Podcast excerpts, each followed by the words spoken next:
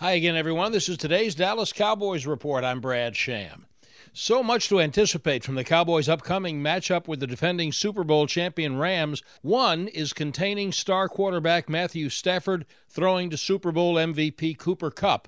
And maybe the Cowboys have an antidote for that in all pro cornerback Trevon Diggs.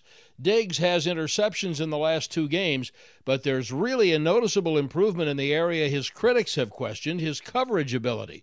Diggs currently leads the NFL in passes broken up with nine. It's a part of playing defensive back. I always knew that I was going to get better.